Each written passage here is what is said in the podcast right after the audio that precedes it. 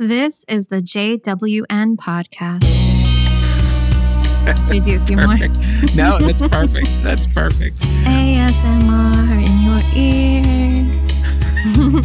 ASMR, JWN. Urel Pilot grew up in Brooklyn and has recently relocated to Charleston, South Carolina. Her musical identity is called Pilot, spelled with an upside down I.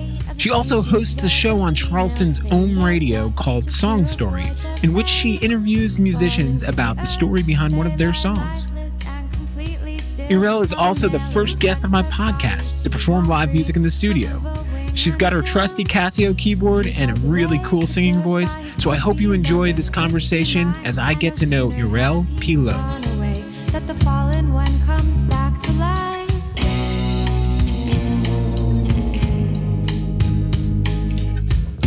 Welcome to the podcast. Welcome to the show. Thanks. Thanks for having me today. I'm so excited because I don't know you. I know. I don't know you either. And, We're this getting is to know each other. this is one of those fun things where where this could go really well, but or it could go terribly Oh, wrong. good. But so Set those far, expectations. so so far, it seems to be going okay because Yeah. we had a little studio setup going on here. We had to set up your keyboard and I would say it's going great with that LaCroix boy. Heck yeah. and we have Lacroix, and tea, and Yeah. Oh my gosh. I have a whole plethora of um, options here. speaking of tea, did you see? Um, yeah, this is just way off the topic of anything we're going to talk about today, yeah, but great. I'm just excited. Good, But did you see the uh, the first person to get the vaccine in Oh, England? No, It's like this 9 me. year old lady, Okay. And she's uh, like on the news drinking tea. Yeah, after she got her vaccine, she was How like, British of her. "Oh yes," and wearing a Christmas shirt, and just Oh, I got so how is I she doing? She's doing great. Okay, good. She was number one, though. She was the first Western world vaccination that, you know, outside of trials. when was that? Was this this It was, week? la- it was I believe, yesterday. Yesterday? Okay. And uh, uh, we're recording this on a Wednesday. Yeah. So it was either on Monday or Tuesday. Everything changes so quickly now that you Oh, have yeah. to say that. Yeah. yeah. But but it was uh it was one of those things where like when you watch it, I, I, I it's it's like this little like British lady hmm is like this this light at the end of this awful dark tunnel and like it just i know it's very symbolic they made a big deal of uh, you know the british news made a big deal out of it and Mhm. and they should have because it's kind of like okay we're starting to see like this is all going to start coming together or or going away uh, you know Gradually. yeah it's just it's like a little beacon of hope We all need that right now. oh, yeah. I mean, yeah. yeah We've been waiting patiently, some of us not so patiently. mm-hmm Just um Well, 2020 has been a challenge of epic proportions simply because uh, we've had so many different challenges thrown at us. And I guess you moved here, right? Like about a year ago. I did, yeah. So, you, where Mhm. did you come from?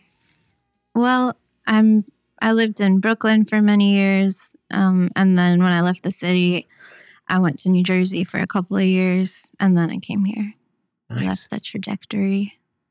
You keep working your way south. Next thing you know, you're going to be in Atlanta. then, Well, I'm not complaining about the weather here. no, it's. Uh, I came here 15 years ago, and it, it, um, it, it's hard to leave. Like any thought of like, oh, we should go here. Everything is just like, well, it's a nice place Yeah. to be. Yeah. I mean, New York makes you hard. And um, yeah, I'm nervous I'm going to get too soft. Like, where am I going to go after this? It's I'm so spoiled now. we don't we have our fair share of troubles here, It- as you've probably Yeah. learned over the last year. Well, it's just, um, you know, it's a big change and Mhm. it's been a pleasant change for me.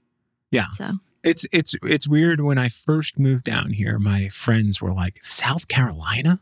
You know, because growing up in New York, it's hard to leave a place like like that area, right? it was Then- even hard to leave for a weekend. Yeah, well, because There's a vortex of energy, it sucks you in, and you really can't escape it. yeah, and you Yeah. you feel this whole pull like, hey, this place, there's no place else like this in this country. Like New York is kind of like an epicenter of so much.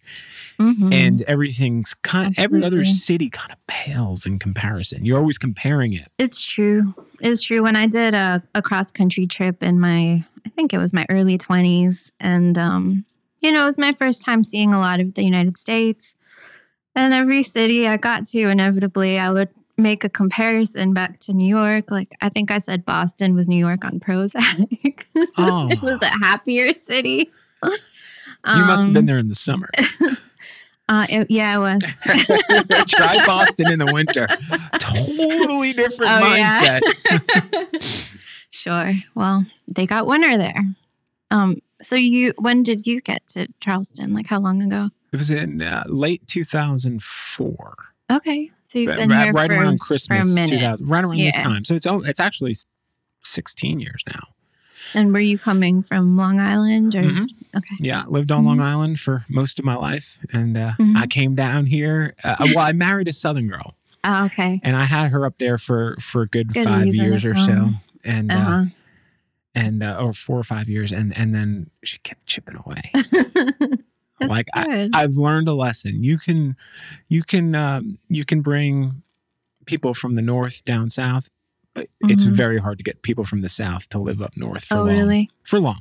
Well, I feel like some some um you know some artists that I've met here they get wide eyed when they hear that I'm from New York, and to them it seems really absurd that I would um, come to Charleston because they're dreaming of life in the big city, and I Oh, do yeah. recommend life in the big city. You know, maybe not at this moment um, particularly because it's I think it's really tough right now, but in general. Yeah. It's great. It's What- a great experience. What neighborhood in Brooklyn were you? Did you I was hail from? mostly I was in southern Brooklyn, so mostly around Park Slope and South Slope and Yeah. Cobble Hill, and you know I moved around a bit. But right. Because Yeah. I, my friends that live in Brooklyn, every time I go to Mhm. visit and I'll stay with them, and every, I mean, every year it changes drastically. Like you Mhm. go away for just a year and you don't realize how quickly uh, Brooklyn as a whole went from kind of like a rough kind of not Mhm. rough is a hard word, but just it wasn't like a touristy place. You know what I'm saying? It was a place where people lived. Um, and now it's become like completely like gentrified and just the corporate structure that's moved in there and, and Yeah. put up all these glass buildings and, and like the soul. You could see the soul being everything that was cool about Brooklyn being just I think quickly changed. I think Manhattan, the expanse of Manhattan, spread out Mhm. into the boroughs, um, and uh, yeah, definitely. You know, cities are ever evolving things. We wouldn't really want them to stay the same, although we'd like to complain about the Yeah. changes as they happen. Oh yeah. right that's part of you know being from that city is is is complaining and being here being new to charleston you, uh, when i go out with people and they say oh this used to be that and to Mhm. me i don't have that frame of reference everything's just new Right. uh, and it's actually kind of in a way it's nice because um, you know that you you you can start to mourn the the past the city past Right. you know It's weird. Yeah. in, in the time I've been here, I've seen a lot of changes, but Mm. for the most part, especially when it comes, it, it, the closer you are to Charleston, those changes have been great. The, the thing that stinks is like the sprawl. So it keeps moving The out now. Yes, the ur- the suburban sprawl that's growing on. So it are keeps we in the sprawl right now no, that we're closer to like old school uh Summerville right now. But if you go a couple of exits, yeah i don't even know yeah, I don't know where I am you right go now. couple, you go a couple of exits up 26 and then you'll see all of these new developments Mhm. so what brought you down to charleston Besides the nice weather. yeah um, so that is the number one question I've been asked since moving here. well it's it's so I'm well equipped to answer. yeah it's, it's usually one of a few things it's either work uh, a romantic thing or escape um, well, which it might not be that yeah. um, I mean, it is, of course, when you decide to make a big move like that, it's going to be a combination of things. Um, but when I was living in New York, um, for a while, I was hanging out in the East Village.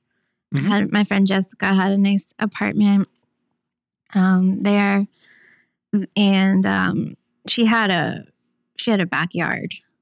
We're all starved for outdoor spaces in Mhm. in um, in the city, and she so she was dating um, her boyfriend at the time. Gary uh, is is from well, his brother lives here. I think he's from around this area. I'm not really sure, but he had spent time in Charleston. And we would all hang out in their backyard, and you know, they'd have people over and they'd have musicians come through. And there was definitely like a Charleston, a, a couple people that were from this area Right. that would hang out there. And uh, one of one of the people I met, his name is Nick Jenkins, and he's the the wonderful Nick Jenkins. He is so awesome. I know. Oh, don't cry now. We're less than Yeah. 15 minutes into this. You can't cry. Well, I just spoke to him yesterday. He sounds like he's doing really well. Um, and uh, yeah, so they would just talk about life in the South. And, you know, I was into Tennessee Williams. So I Oh, yeah. had these romantic ideas of what the South represents. And Mhm. um, so I just was always listening intently when they spoke. And um, and then Nick and I have collaborated musically over the years. Yeah. Yeah. And and are still doing so. he is kind of he's he, him and uh Brett. There, there's a couple of people yeah. In Charleston that are just whores. Is that, I don't, and I mean that That's a not a loving. nice way to say That it. is a very nice way to but say I know it. what you mean. I know They what you mean. They love to just get around. They get around and, And- they're genuine, sweet, Yeah. loving people. when I say Um, that word, by the way, I'm saying it with love. I know. I'm saying it with it. love. I'm saying it like they get around and they are not and ashamed I've of probably it. just offended a sex worker, you know. anyway. Well, no, They um they're great collaborators. they are. They really are. Have you played with them? no. Okay. No, I but you've haven't seen played- them on stage. I've- seen them on stage with times. multiple different Yeah. projects and Yeah. projects that don't sound anything like the Yeah. other ones. Yeah. Mm-hmm. They're super talented and well versed musicians, and it's and they're just cool. I agree with everything you just said. Yeah, hmm yeah, and it's one of those things where uh, the Charleston scene here is so um, it's not competitive. hmm I don't know if you felt that in New York. I, it might be because I'm a little older that I felt like the music scene was always a little competitive. Like hmm back in like maybe the 90s, people were a little bit more protective of their hmm uh, musicians in a band. Like, you know, you can't go play with five bands. Um, I don't know if I've necessarily felt that, but I definitely think in New York. So that that actually is another reason why uh, I came um, to Charleston. Hmm. Exactly what you're talking about. I just had this idea that um, I might be better served for my, for the music that I want to create by Hmm. living in a city that's a little slower paced, um, where the prices aren't um, so so high Right. you know, because what I would find is, um, you know, to get the musicians I wanted might be really expensive. Um, or because, like you said, they are working a lot of projects and they really need to pay their rent. Yeah. You know, so so there's that. And then, or I would find people to collaborate with. But I was in a band where sometimes we'd we'd like see each other one month and then we'd see each other three weeks later. And it's it wasn't because we didn't want to get together. It's just because we were all hustling so hard, Right. You know. So, um, so I just felt like, you know, the city. I think probably in the '60s and '70s was a really um, vibrant space, and I love that. You know, photographers were inspiring musicians, were Mhm. inspiring painting. So all that was happening. But I think the city evolved and uh, became more corporate. Became, you know, you, you just need money to live there. Oh, yeah. to live well there. And um, so I just felt like, you know, this isn't really that conducive to art making anymore. Nope. Um, although at the same time, you can um, you go to the opera and go Mhm. see Alvin Ailey and I, I- I spent a lot of time at the Mark Morris Dance Center. So, like, you know, there's these institutions there that are really enriching culturally. That that's why you want to be there. But Yeah. um, but I just felt like maybe, and it was you know it was a gamble. I didn't really know, but I do feel like that has um kind of panned out well for me so far. Yeah. Uh, well, Mm-hmm. I mean, despite the the 2020 situation, um, it's definitely easier in general to survive here. You know, I have friends that work Mhm. jobs that if they Mhm. worked them in, in New York, they wouldn't be able to buy a bus ticket to get to work. You know what I'm saying? Like they, they, they, they Yeah. the amount of money that you can, the, or the, the Mhm. amount that your dollar kind of goes down here is a little bit further. my um an, a, a friend's uncle um astutely observed he he had lived in the city for many years and he said you can't you can't get out of bed without spending $20 in New York City. Yeah. My, Thought that was very true. my daughter learned uh, she you know she romanticized living in new york uh, again but she she uh, when she went to college her first semester she went to pratt Okay. and Mhm, mhm. she She's transferred no well she went for creative writing Oh, okay. and she transferred back here after that first semester because she was like i can't do anything you Mhm. broke all the time everything is so expensive Yeah. and it's like you're in this great place and it's Yeah. it's torture That sounds about right. yeah yeah so and, and, that was one of the main reasons there was multiple reasons but that was one of the main reasons Yeah, but see, it's good to have that experience, I think. yeah but Yeah. she she is definitely um happier here i believe just because she can afford to do the things she wants with the people that she wants to do Yeah. them with It's And just easier. i can't imagine can, can you imagine being stuck in a tiny little like apartment or dormitory during this whole Uh-huh. lockdown Well, I have a lot of friends that are doing just that right now. Mhm. You know, they seem to be okay. I mean, that's Yeah. the crazy thing. Yeah. Because because for me, I'm thinking like, how are they doing that? Because here, I feel like we get the open spaces and the sunshine, and there's Mm-hmm. a lot still accessible to you that you can, um, you you know, you can go and do. And yeah, New York is just so densely populated, but I don't know. They're finding roof spaces. They're Yeah. they're figuring it out. They're making. I had a friend who made like a little garden on her, um, you know, the fire escape. Mhm. So Yeah, you, you try to buying plants became a- an extremely uh, difficult thing. Oh, really? it was well, yeah, 'cause- and pots for plants were like sold out everywhere. I did see that Lowe's was doing quite well. yes, yeah. Lowe's and Home Depot. Who would have known? So let's let's dig. De- let's uh, Yeah, 2020 stuff aside. yeah. Let's let's dig a little deeper Everyone's into you. talked about that enough. Yeah. It, it- well, it's it's the elephant in the room. It's like it's hard not to address it when it it's constantly influencing us. Yeah, But um, it's true. so tell me about you as a musician. Mhm. What's your family like? Did, did you grow up? Oh, t- Let's go. Let's go. Let's go far back and, and see what this where this came from. hmm This creative spirit. well, both my parents are really creative. Um, my mom, more so in the visual arts. Um, She was a painter, and um, then she was doing ceramics for quite a while. And we have teapots. She has teapots all over the house uh, that she's made. She she does dysfunctional teapots. Dysfun. So they don't actually. They don't. They're pour tea? non-operational. They um the spouts in a knot, or but they're very expressive and and they're beautiful. So I had that influence. We always had an art room in my house growing up, which Mhm. just had tons of supplies, and you can go in. You know, whenever you feel inspired, go do something. Very cool. So thanks, mom.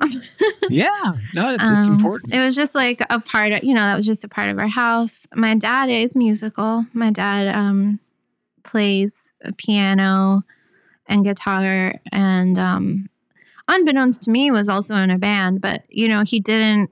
My dad's a businessman, so I didn't really, um, I didn't really know about that because that was happening, I guess, before I was born but my father um, often uh, on holidays and probably when i've seen him the most joyful is you know after like a big meal with everybody there he'd go to the piano and he'd be playing like billy joel or the beatles and um, I like to sit next to him. I like to sing along and just like be a part of that. hmm That was, I guess, So creative, creative uh, stuff was kind of alive in your home. It was it was valued. Absolutely. You have any- yeah. Any, brothers or sisters? I have a younger sister.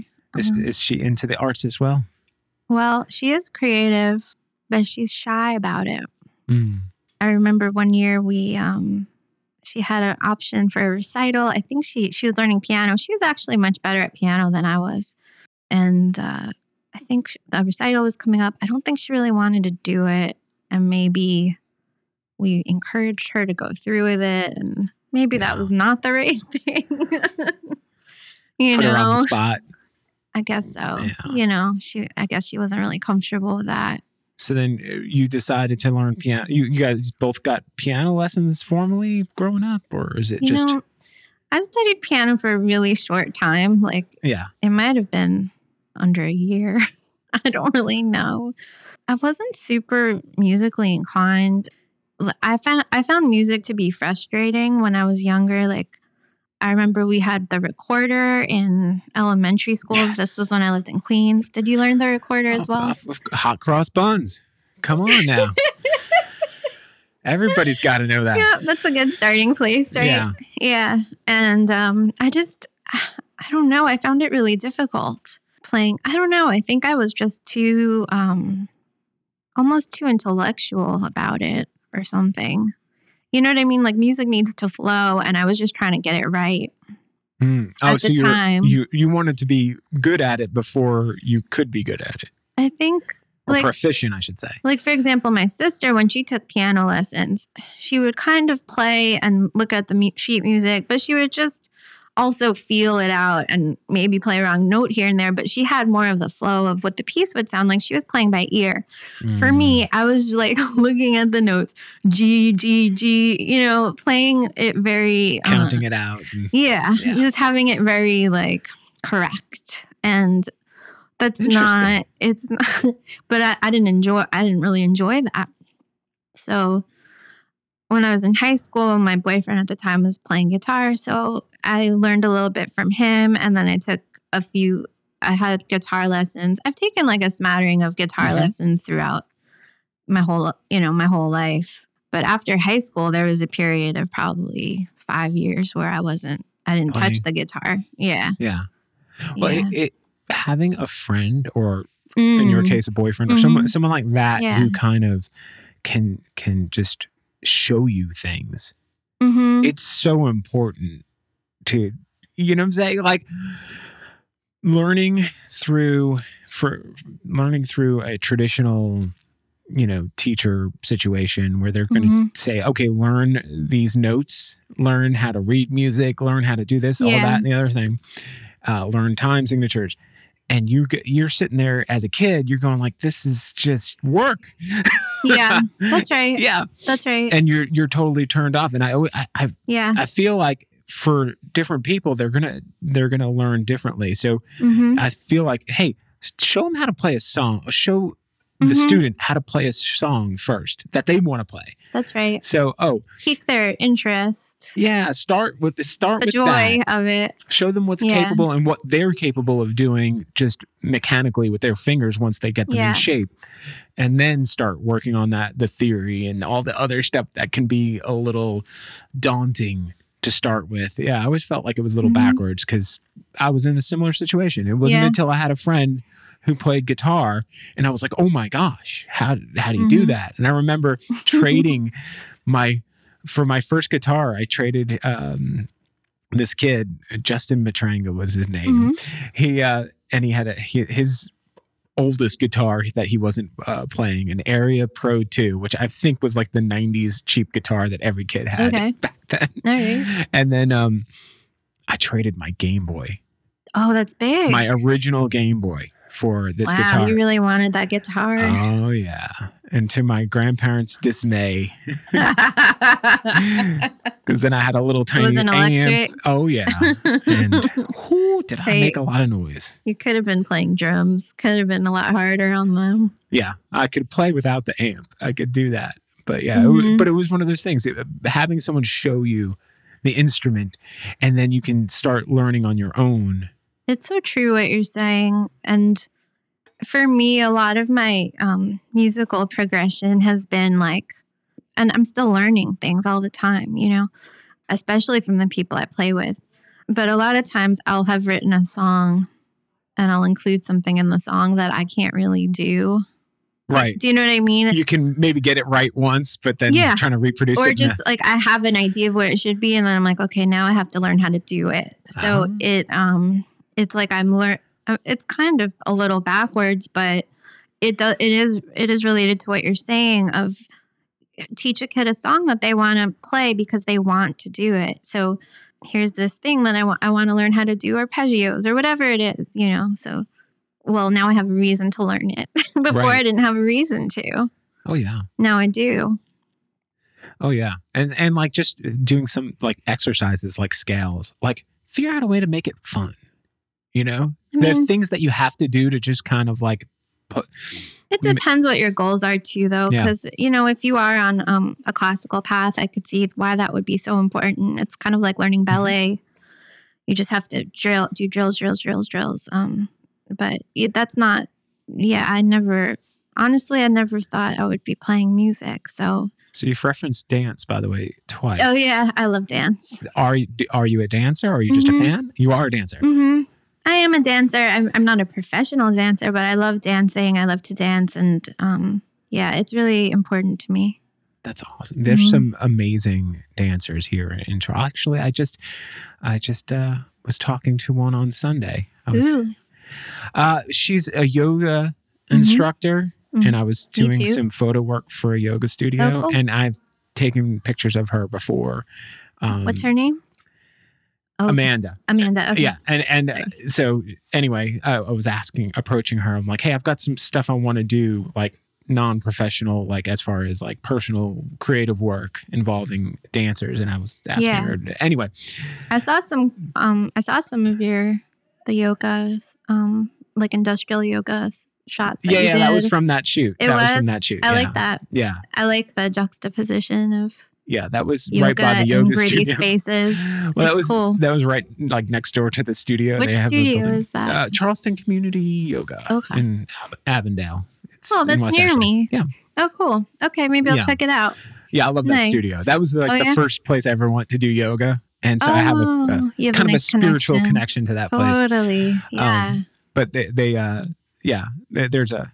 I probably shouldn't say this because I'm sure we were breaking the law by breaking into a construction site to take that picture. it's done Hmm. now. What you gonna do? Prove it. Can't prove it was me. I'm not admitting anything. Somebody did it, not me. Could have just been photoshopped for all we know. Uh huh. hmm Uh huh. All right. So so you you were into dance. Uh, When did that start? Because you got to start. You said ballet is was your I, t- I took some ballet when I was a, a young girl, and um, and then I got really into gymnastics. I was a competitive gymnast. my goodness. Mhm. Yeah, because you got to start that as like there's an age there's a cut a young cutoff for ballet where if you start ballet you mm, your For all of, the. I mean, dancers they have such a abbreviated span. Mhm. Well, it's changing now. Um, that you know, uh, there's more longevity now. I think than there was in the past um, to a dancer's career. I actually, I yeah, I I took dance a little bit when I when I was a young girl, and then um, actually came to gymnastics kind of late for it, Mhm. which was 10, 11 years old. That was considered late. Right. but I imagine the ballet helped Yeah, yeah, having and that flexibility and the body Well, awareness. I'm it did and also I'm just really flexible just natural that's just something naturally I have but um but yeah I think I think I was graceful in in my gymnastics. I wasn't necessarily the most powerful gymnast so I I loved movement and gymnastics was a huge part of my life at that time. I was doing it like 5 times a week. It was everything to me and until I was about 16 years old there's Wow. a point where you you can't really do it much longer and then after that, it you know, it was kind of hard because when you're so focused on something and so passionate about it, and then and then like I, I was in high school and I'm like, what do people do? Yeah. I didn't know anything. It's such a strange thing because the idea that that could stop when at that age, Yeah. like people are telling you, people probably are telling you, hey, this won't you you have to do this now because you won't be able to do it later to this degree. I don't know if they said that to you, but that's the reality, well, right? we knew that, but you know, when we were in it, we were it it seems like forever. It was also it was a family to me because you you spend so much time um, with these girls, and now I see them on Facebook, and they're all grown up with families and things like that, and we Mhm. still we still um, have that really deep bond with each other. Yeah. Um, I lo- I just love movement, physical movement, and so in New York, I had the opportunity to uh, take a lot of different classes. I did belly dancing for a while. Um, I I tried African dance and you know hip hop, which I was not very good at, and um, I found this dance that I did Limon dance and um, Simonson technique was my very favorite dancing, and that's a dance that is very organic to the body and helps dancers to dance longer in their Yeah. lives. So I think for that reason, it just feels amazing. That's probably the thing I miss the most, actually, um, about Brooklyn. Well, there's there's I've, independent I've been dance groups dancing here. here, but uh, I haven't found a Simonson class. Right. Yeah. So maybe I should reach out to my teacher and be like, "Do you want to visit Charleston?" You know, I'm wondering if something like that maybe does exist. It's just maybe not. I, I don't know. Dance is so, it, it's not something I'm super familiar with, Mhm. but through the yoga community, community because Yeah. there's a lot of yoga uh, people do yoga or teach yoga that Yeah. are in the dance community as well. I actually had uh, Crystal Wellman, who, who's a professional dancer. I had her on this Mm-hmm. podcast, and she, I have so much respect for what she has done because she she has such an independent work ethic Mhm. and I didn't know how like these dance groups how they function and it's it's almost like starting a band like they get a group of people together Mhm. they fundraise they do all of this stuff and I mean they That's put cool. so much work into it it's it's a such and and like you said it's a fleeting art form um you have to be there in person really to to appreciate it fully I think I don't know there, there's something about watching it on TV or on a video uh, that doesn't compare to It's being in person I know what you mean about that. But dan- Yeah. dance is life affirming. I think that's what it is. And it's also freeing. Yeah. And um, I never feel more myself than when I'm dancing. Do you uh, do you ever try to com- combine your music have. performance yeah, and dancing? I have done that. And it's fun. Yeah, Yeah. I, I mean that's Mhm. I, I always had a diff- difficult time just playing guitar and trying to sing at the same time. trying trying to incorporate any kind of um, choreography into it always seemed like Yeah. um, no man, uh, chewing gum and walking is enough for me. but it's fun. Even I love when bands even incorporate just a little bit of choreography can go a long way. I feel. Oh yeah, even when it's You fun know? and, and done tongue in cheek, it's always Totally. it's always entertaining. Mm-hmm. Just something about bodies in sync is captivating. I don't know why. Yeah. But it is. Oh yeah. hmm and and, and doing things with purpose. Um, th- Mhm. there's something to be said about like spontaneity. Yes. That's wonderful, yes. but also doing things with with an actual purpose is, is a whole different game, and that's it's nice to witness it. Agreed. So, t- so Yeah. your your musical influences. I, I've read Mhm. somewhere, and and from listening to your music, even Yeah. even when you were warming up, I can hear tinges Mhm. of like a Regina Spektor. Mhm. Um, what what what were your musical influences? well, I get that a lot with Regina Spektor, and I do like her, and I um I've seen her perform live too. But it's it's kind of happenstantial that I sound Yeah. like her. It might Um, be because you guys have We're the same. from similar. She she's from a town not too far away from like suburban New Jersey, where I went to middle school and high school. Yeah. So you know we have kind of similar. Um, I mean, she's kind of. I think she might be.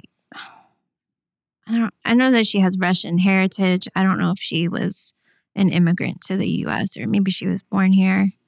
I I'm know sure. I know she's she like speaks But- Russian. She but I think she's yeah. Jewish. And anyway, I feel like we have things in common. And but she's more like someone I appreciate and like discovered because people told me that I sound like her. yeah.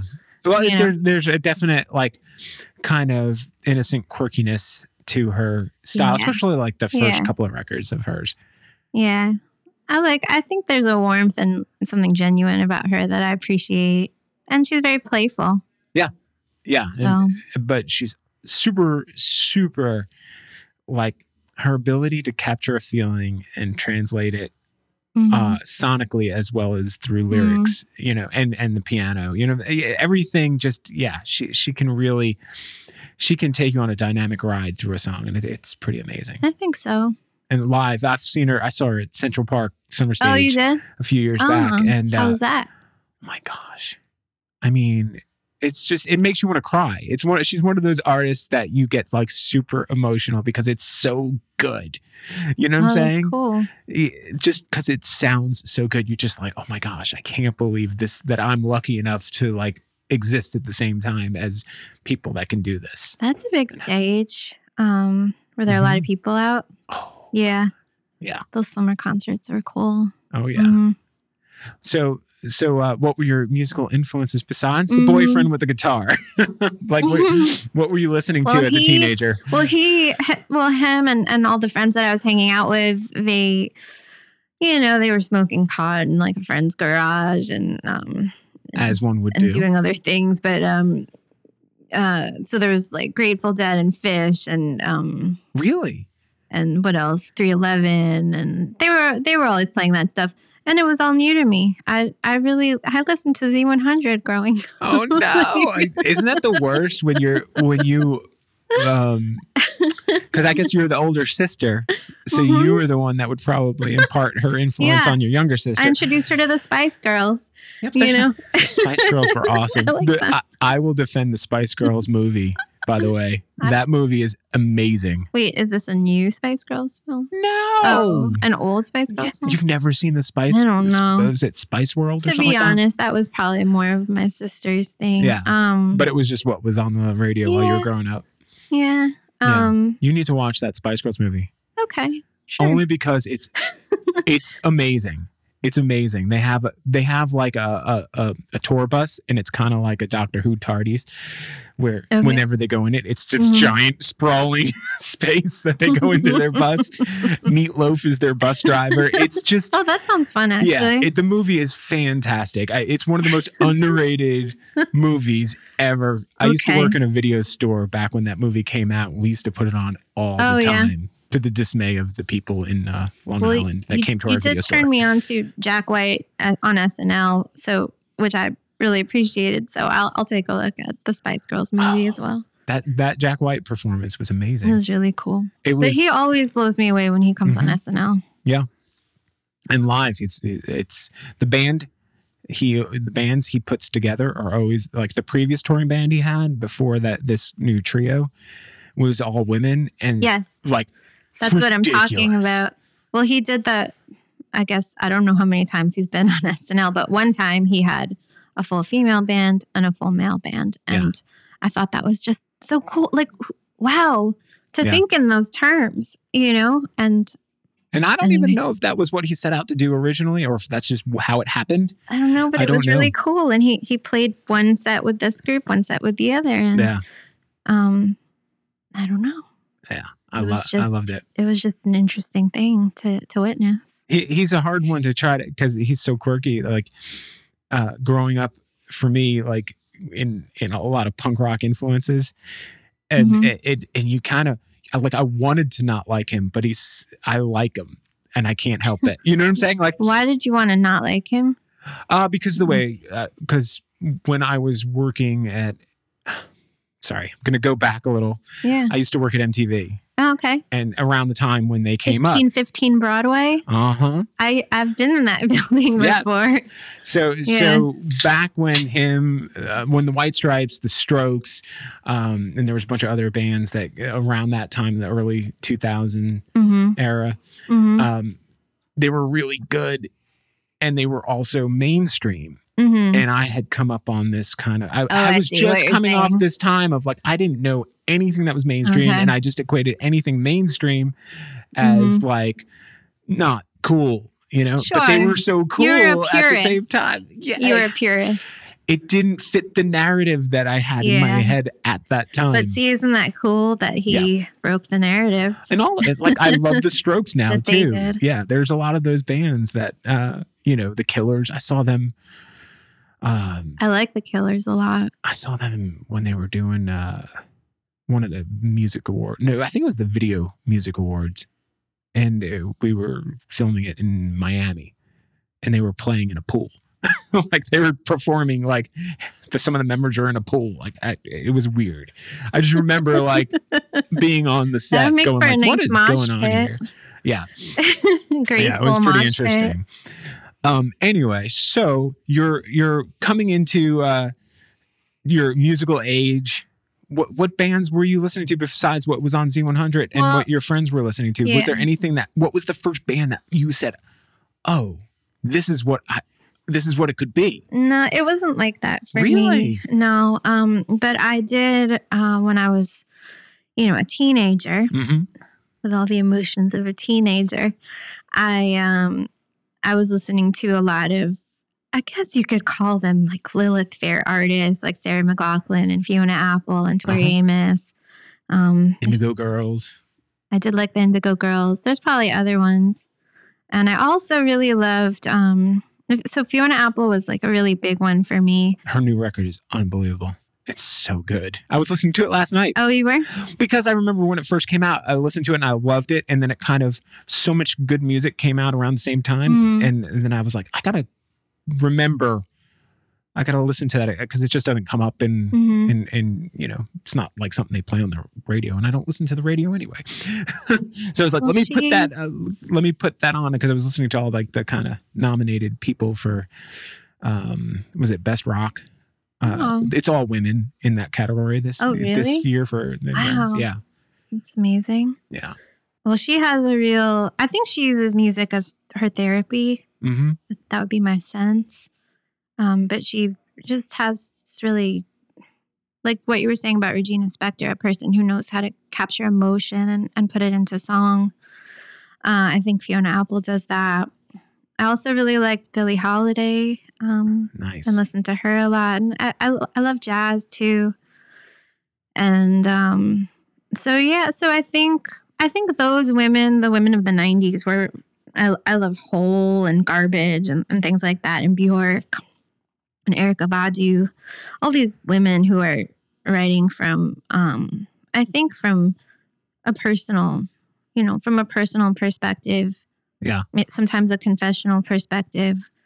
So I think that was sort of my entry point for myself. Although I have to say, it changes, Mhm. you know, because um, then I, then I feel like, oh, maybe I don't want to have every song be about my feelings. Can I write it about a different topic? right You know, you, you get you Yeah. get kind of like um, more uh, interested in other other ideas, other um, other ways of expression. But for me, I think I think for me, uh, songwriting it, it usually starts with a concept of a you know an idea that I want to express, and then it um it grows from that. what comes first for you the music or the lyrics and it probably I it can change i'm sure I was just reading um, Jeff Tweedy's new book, uh, How to Write One Song, and he his answer when people ask him that is both and neither. Right because it can it can you can pick up a, uh, an instrument and start playing and all of a sudden you find yourself just jamming on a single riff or chord prog- Yeah. progression yeah, and then you just take it from there and then all of a sudden a tune will come into your head and you start right. you start saying gibberish and you'll just be like That's it. Exactly. Yeah. Yeah. I mean, gibberish. So many artists. I know um, David Burns, um, who I'm a huge fan of, and the Talking Heads. I love. Um, he he he talked about um, using gibberish, and oh yeah I mean, a lot. So many artists do it, but that's just one example. But Jeff Tweedy was talking about the musicality of words. yes And I thought that was an interesting concept that I hadn't necessarily thought of, but maybe intrinsically knew because you feel like which words go with what melody sometimes. Yeah. And I recently, I think it's because I've been playing music more. I've been having so many um, dreams. Like, it's not when I'm sleeping, it's right before I fall asleep. And then these weird, like, things come into my head. Uh-huh. and then I'll like drag myself out from bed and get my voice memo. And it's not even anything in my genre. So it's really strange. Yeah. Like a lot of it is really poppy, weird poppy stuff that I, I wouldn't even know how to play it.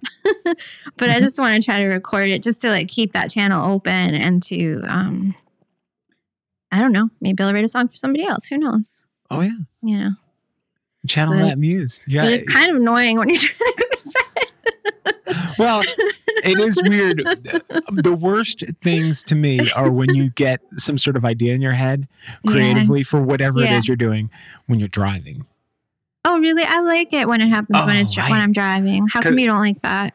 Because trying to record some sort Oh, of even like That's not that hard. I know, but I'm such an uh, I'm like I I don't like to like fiddle with stuff too much while I'm driving. Do you have I'm your a- phone on a stand? yeah. Yeah, and I probably could just say, you know, Just like, "Hey memo. Siri." Oh, I'm sorry if I said that and people are listening to this out loud. Um, Uh oh. well, maybe everyone's gonna write a song now because you did that. Uh, You know what I should try? Hey Siri, subscribe to the JWN podcast. Oh, that's rude. I think that's innovative. I like that. Hey Siri, play Pilot on Spotify. Yes, please. um, so anyway, I'm sure I could come around, but but you know what I'm saying? Like the the ease of getting that done will take a fleeting thought, and then it'll get it'll get compromised. I understand what you're saying. You'll Whereas- lose it. Yeah. Mhm, And so, mhm. so you try to kind of like keep repeating it in your head till you get to stoplight. yes, correct. I I- understand what you're saying now. Yeah. Yeah. Yeah, well, but for some reason, in in the car that I have now, it didn't used to be like this. But whenever I do a voice memo, it really records a lot of the noise of the car. Uh-huh. It just sounds so noisy. you hear the the ground noise and the air. Yeah, Mhm. Yeah, so then I'm like, what was I singing? you know, when I hear it back. Uh, sometimes I'll listen. To, I'll do that with guitar riffs. I'll, I'll get. Mm. I'll sometimes just get a guitar and I'll pull out the voice memo and do it, and then I'll Mhm. listen back to them later on, and I'm like, I wasn't even in a time. like, what was I thinking?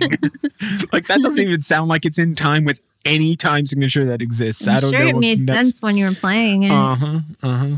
It is funny to listen Yeah. back to them later on and go like, "What was I thinking? I thought that was awesome at the time. Now it's just garbage." They're not But- all winners. It's true. exactly. Exactly. That's pretty interesting, though. So, uh, so do you a lot of times will come up with the melodies and and and start putting the words together, and then do you ever attribute a meaning interpret the meaning after you've already come up with words and put them together, and you're like, "Oh, maybe I'm talking about Yeah, this." Yeah, definitely. That has happened where I'll write a song. I don't really know why I'm writing it. And then later I'll look back and be like, oh, I guess tho- some of those events have come to pass now. Uh huh. Um, yeah. So And you feel like you do, do you feel like you wrote that song at that point or that you just kind of like were a vessel for that song to come out? You know, I, I don't really know how it all works. Right. Um, it feels to me, I do feel like a vessel, but um, but I don't, you know, I don't know. It it feels like to me, it feels like music is a universe that exists in and of itself, and then occasionally you'll be the the funnel that it comes through in, and because yeah. you're a certain kind of human and certain kind of soul, you'll interpret it in the way that you interpret it, and that's what brings it into this world. So I, I think of it in those terms, but you know, it's just writing a song. Right. However you however you do it, it you get the same result. You get the song. It's hard to not make them precious too when you're making them. In other words, to to be Mhm. able to I think the more you write, the less precious you Right. get about it, though. Yeah. So just write more. And I feel like that with every creative um, endeavor. Like Yeah. when you first start doing something, you work so hard on something to let it go because it's really not up to par uh, with what you really sh- might want to make is so difficult at the beginning. And I imagine it's the same in dance. I know it's the same in, in photography or art. Uh, Mhm. You know your your early works, and then later on you'll look back at them and you're like, I'm so much better than that now. Yeah. But at Yeah. the time, you were like, oh, this is, I've worked so hard on this thing. For sure. Yeah. But that's I think that's what I like about music specifically Mm-hmm. is how iterative it is and and especially even with a song, you can just perform that song over and over again and the way that I, the way that my musical project has evolved, it's just involved different collaborators each time. Yeah. And so um, it's not really a traditional band in that sense, but uh, the nice thing about it is I've heard my song interpreted this way and that way. And Uh-huh. uh, So it, you treat it more like a singer songwriter type of thing as well as a collective. yes, it is a solo collaborative project. And I only figured that out last week. So, yeah, well, I'm so the- glad it happened before your podcast. when I when I looked at your when I looked at your website, I, I see you do have a lot of live performances. That's a showcase of your music. Mhm, Um, my favorite being you on a street mhm, with your keyboard kind of set up on like on yoga blocks or something. correct. Yes, Mhm. and you're just kind of you're just playing there, and it, the camera's dead center on you, and like every once in a while, someone will walk by and whatnot. Yeah. And I just this is pretty awesome. Like I I love that you did that. Like That just- was in Williamsburg on a on Bogart Street, which is this really cool looking street, and there's a lot of film shoots that happen there because there's um, beautiful graffiti and it's colorful. Mhm. And I think it has cobblestones and such and such. And New Yorkers are so jaded, and and they just don't care if you're if you're filming. They're just so used to it, and they're just trying to get to wherever they're going. And so they just kept walking through the the set, and you but know it makes it awesome. it, it really did. It made the whole video because they're just they just don't care.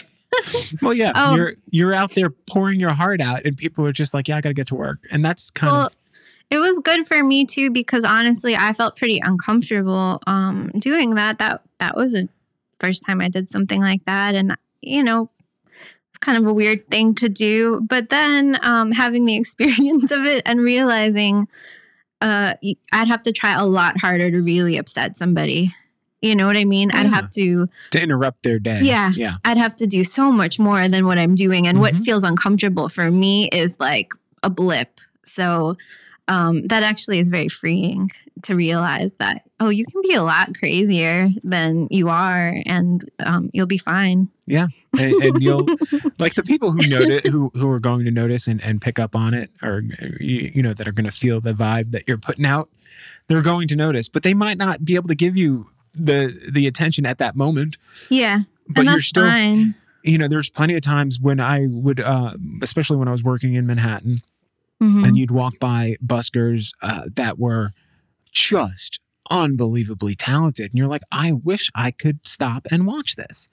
And you just smile knowing that it exists and you walk Yeah. past it and you take it in. You might turn off your your your headphones for for like a minute as you walk by uh Yeah. just to take it in and hear the sounds and, and and the whole scene. But but there are people out there when you do that that are enjoying it. They just can't. they just can't in that moment. Oh, I know, because there's so much going on. Mm-hmm. But I, I had an encounter with a busker that um, totally turned me on to uh, Brazilian music, especially bossa nova. Really? Mm-hmm.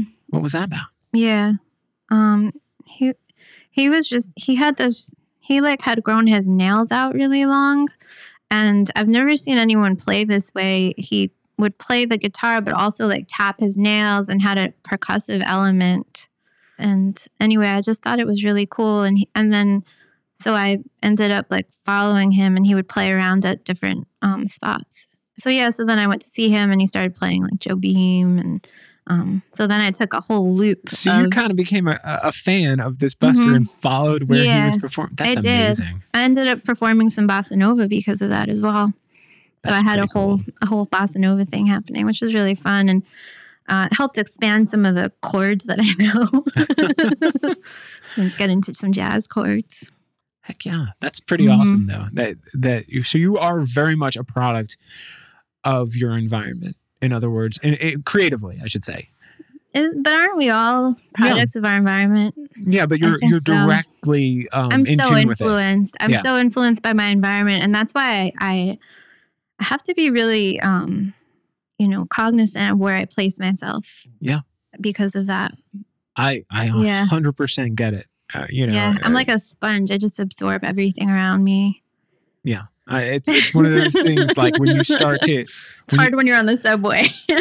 you know? when you have to be selective of your inputs. Yes, correct. Yeah. Yes, yes. That's amazing. Yeah. Well, na- now uh, living in Charleston, mo- moving this this great, like Mm-hmm. Yeah. total different vibe. yeah. Have you picked up on the Charleston kind of indie music groove that's going on here? Have you have you heard it? Do you know? I, I've tried with a couple of musicians to talk about it because it's Mm. something it's hard to put your finger on, but Mm. I feel it and see it uh, amongst even dis you know musicians that aren't playing the same type of music. There's something Yes. about the the the the level of energy here that I comes totally through. agree. I totally agree with you. Yeah.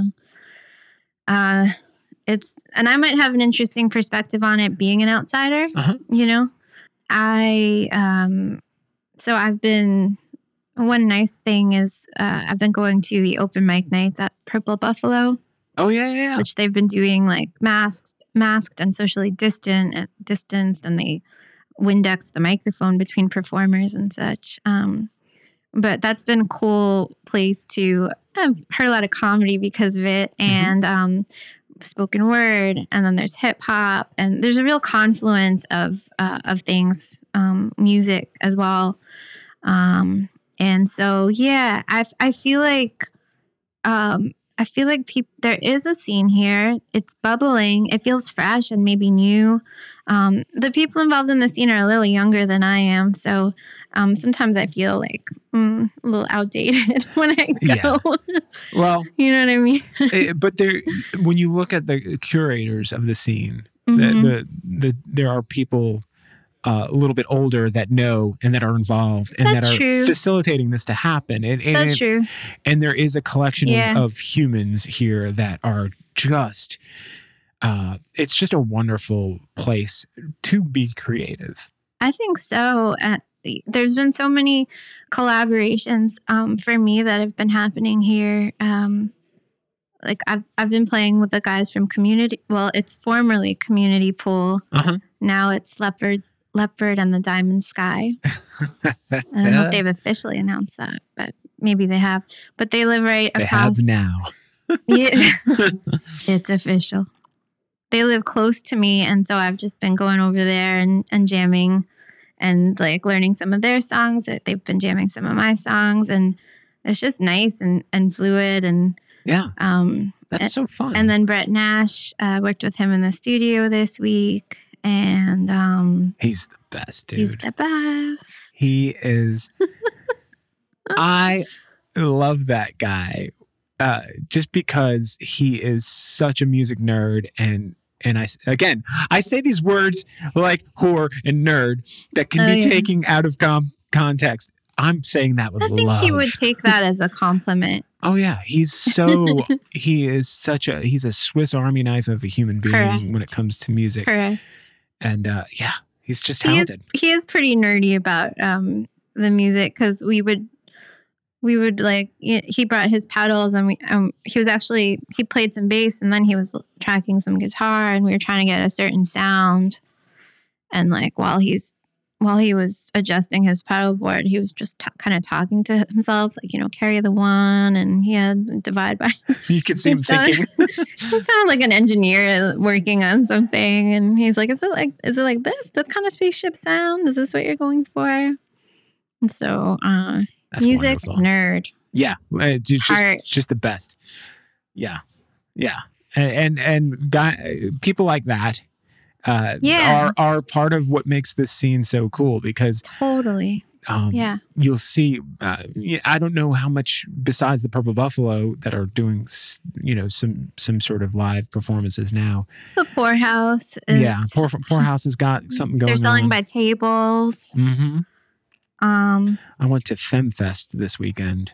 what's that i don't know about that Uh, nine to five magazine. mm-hmm. which is they they put together a festival of all women Oh, artists really? or female led artists and and um, yeah it was it was really cool and it was, was at Tobin's Market where's that Mm-mm. downtown upper upper King Street I guess okay um, Hmm. and uh, yeah it was really cool so we've talked about uh, a lot of your your process and and and all the things.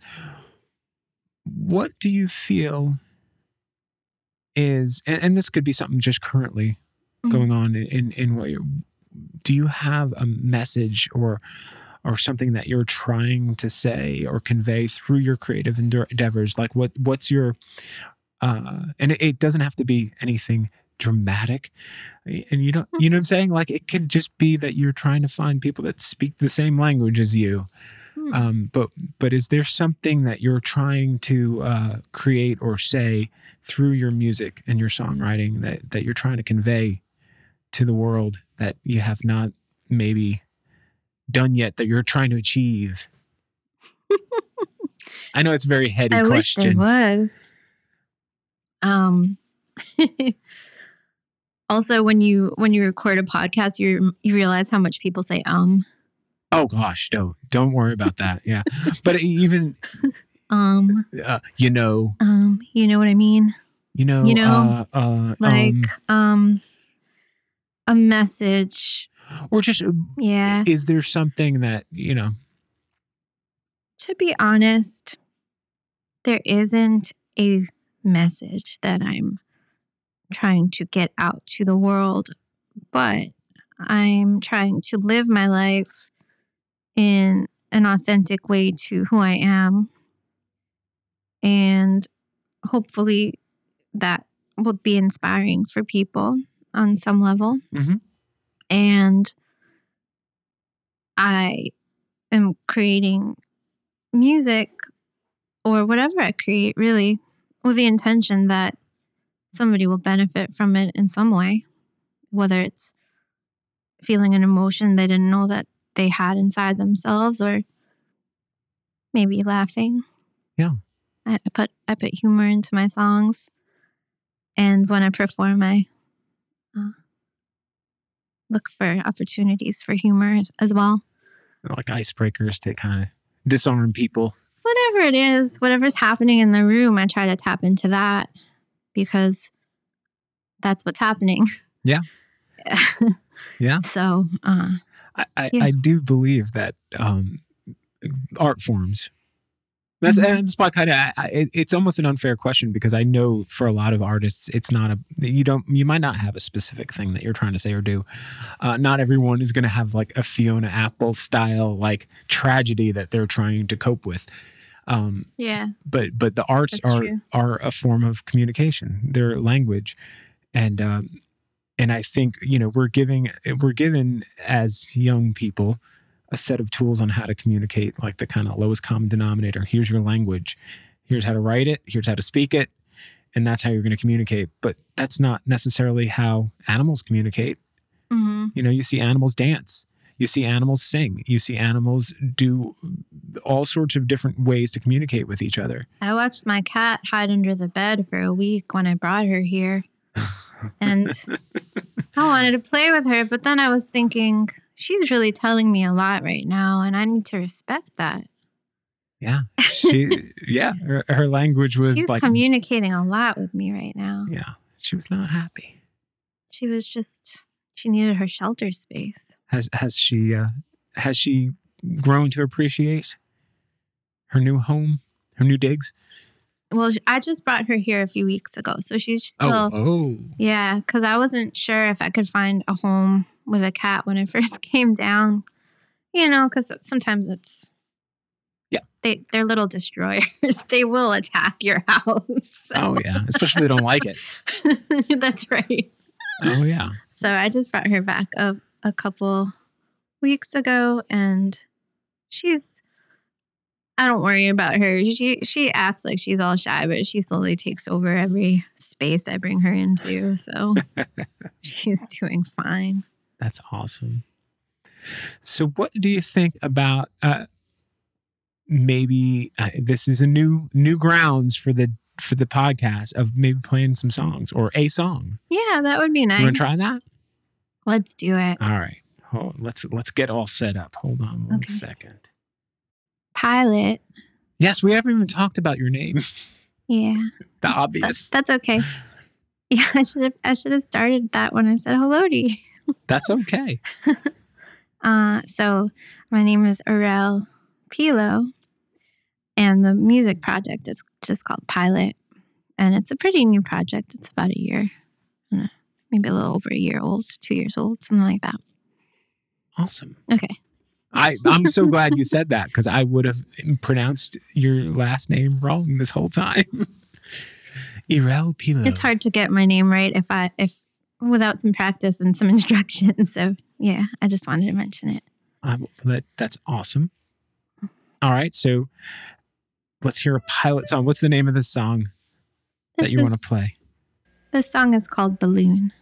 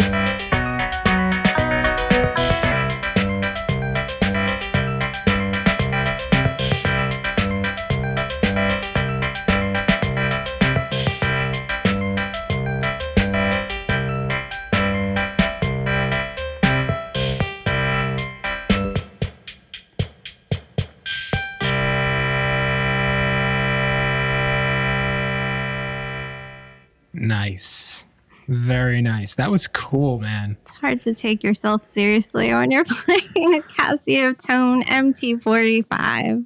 I think it. I think that was pretty awesome. I don't know. I, I'm I'm going with. Um, have you ever seen Wesley Willis? Mm-mm. Oh my goodness! I Mhm. might turn you on to something. He's no longer with us, unfortunately. Mm. But he did a similar type of setup as far as he took a Casio keyboard Mhm. and he would he would pro- I- don't know how much programming he did of it. I think he Mhm. was just using whatever presets came in, Yeah. and then he would have songs that he would just sing on top of them. And uh, Willis. Wesley Willis. He was definitely a, um uh he, he was very childlike in Mm. his presentation though. He was very like he would just shout stuff like What's my- the name of the song? Do you remember? Rock and Roll McDonald's is probably the most famous I love one. that. Yeah. and and uh but That but he- sounds fun. the guy made his career doing doing Yeah. uh you know doing uh, Casio keyboard and just kind of he was he was even on I believe the Howard Stern show at one point. Which yeah. Hmm. Yeah, he performed on, for Howard Stern. on Howard Stern. yeah, who would have thought? Back when he used to be on the the radio in New York. Wow. Anyway, I'll check him that out. was pretty awesome. Thank you so much for playing. That was so fun. Thanks. I love it. So uh, your music that you're recording with with Nick and and uh, Mm. and, and the fellows and and ladies of uh, the Charleston area is Mm-hmm. it is it along that kind of? Are you kind of expanding to incorporate Mhm. what they have to offer? Um, so the project I'm working on right now is with Wolfgang Zimmerman Oh my goodness! of the Space. yeah. You know Wolfgang. Mm-hmm. Rialto So- Row. It was Rialto Row, and I believe now it is called the Space officially.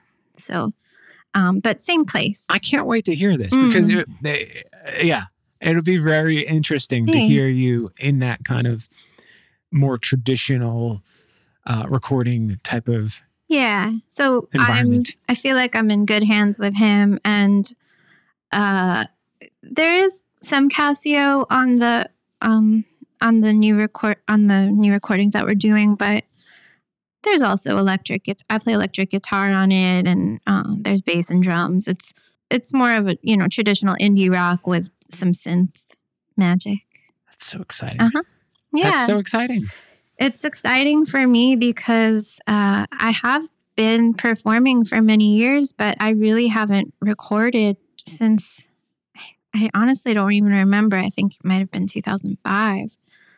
So I have, I just have so many songs that Yeah. I that I've had these live experiences with, but I can't share them with people uh, otherwise. Yeah. Um, you know, so this is finally bridging that gap and it just feels so good to be doing that Well, and you've got the you've got you- you're in the right hands. i feel that I- very strongly I, I just Yeah. recently had um, Bill Wilson, who's a 78 year old soul singer, Mm, and um, mhm. he recorded his first record with at Rialto Row yeah two years ago, oh that's so nice and he just released a Christmas record, a solo Christmas record. He's got like an all star band going. It's it's pretty amazing. it's pretty amazing. that sounds nice it's amazing to think that this, this guy's never recorded his music all this time.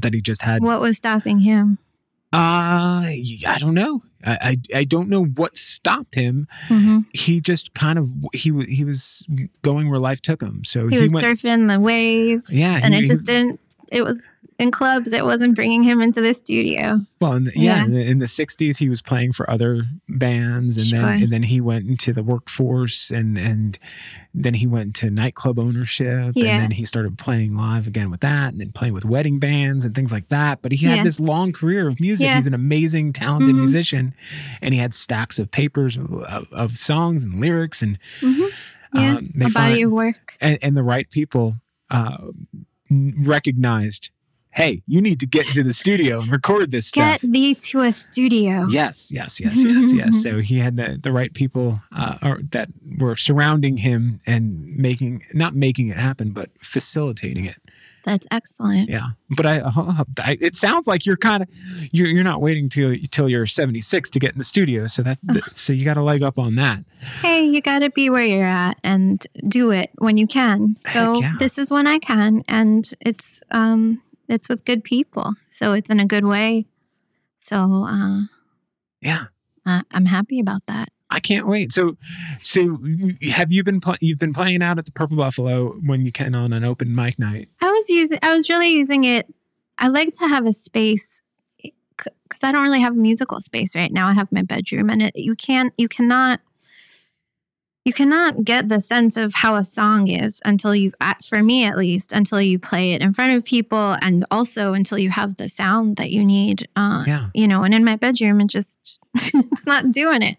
Uh, so uh, I was really using that as kind of um, a springboard or, or like a petri dish where I could bring things that were a little bit rough, a little bit unfinished. There was one song I was working on that I literally rewrote it from start to from start to scratch. Is that how you say it? you wrote it from scratch.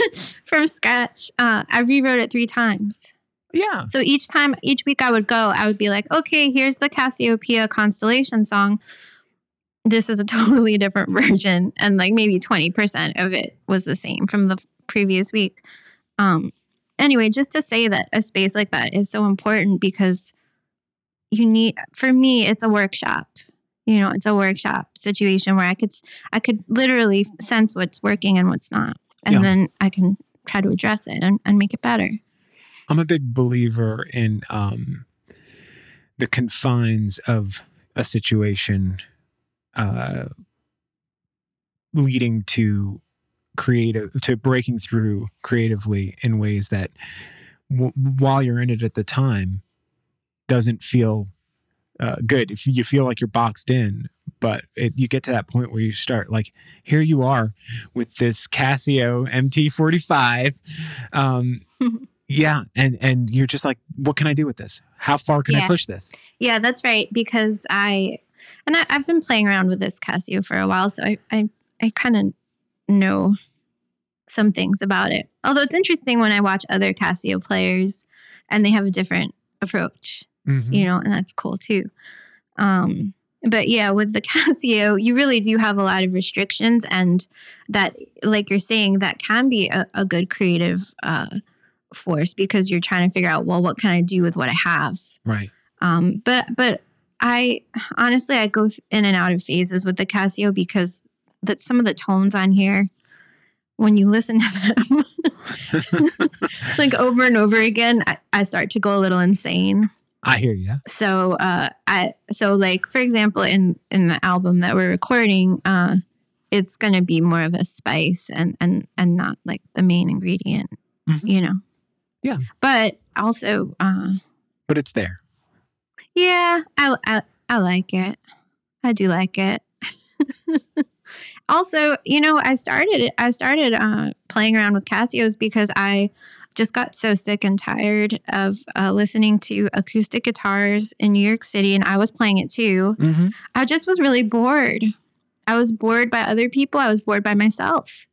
And so I was like, I'm just going to get something that's different. And then I got this, and lo and behold, everybody wants to talk to you because it's just different, right you know? So it's a good conversation starter, too. Yeah. No offense to any acoustic guitar players. no, I- it's a beautiful thing, but i, I, get just, where you're coming I just from got tired of it, honestly. yeah i get you where you're know. coming from 100% you just you're you're you're you're doing the same thing as them but you're just like let me just use a different tool that's it Yeah. And also, you know, if I were really a gifted acoustic guitar player, it would be a different thing. But, you know, I, I use it to accompany myself. Um, Yeah. You know, as a lot of guitarists do, really. Right. It's a great uh, tool for a songwriter to have. That's awesome. Well, I am. I have had a lot of fun getting to know you with all of this. This has been a. this has been so exciting. My first ever live performance on the podcast. Super excited, and uh, I think you're going to make a lot of new friends here. Uh, If, even though you've already probably made a lot, you've made the right friends. It seems like you've you've sought out the right people, Mhm. um, and and I think they're going to come to you as well. And uh, and uh, hopefully as the world starts you know turning the corner back to normal we'll uh, be able to see you in more places. Get you up at the Royal American or something one night. That would be a lot of fun. hmm I, I I'm pining for the days of going back to that place to see music because it's been so long since they've been allowed to have. Man, I was there like every weekend before uh, before the shutdown. I just Yeah. I didn't wasn't planning it, but just all my friends were playing there. I'm like, okay, I guess I'm Mhm. gonna be at the Royal American, and it is um a really really cool spot. Yeah, it's just it, it's kind of like the center in my in my opinion. I, I Mhm. could be wrong, Yeah, but I feel like it's the center for like a that indie for the indie scene. I agree Yeah. with you. Yeah, Well, I, I'll I'll tell you something. There, there's something about the um, innocence and happiness of the tone of your music Mm, that you, what you just played right now, that I think is going to be welcomed with open Mm. arms as we come Thank out of you. this. People are going to want some fun, happy. you know what I'm saying? People are. joyful vibes. They're gonna want to. They're gonna want to get down. Mm, And and, right, and thank you for I think you're in tune with what what people are needing. So I hope so. Yeah. Well, All thanks for having me and today. best way for people to contact you or Mm. find you Um, they should astral project themselves into my home. but if they're if they're feeling lazy or tired and they don't they don't feel like going to all that trouble, uh, it's Pilot Let's Go on Instagram. Yeah, and your website is this is pilot.com. excellent. Mhm. All right, I'll link it up in the show. Okay, thank you. Yay! Thank you for coming. Thank you for having me.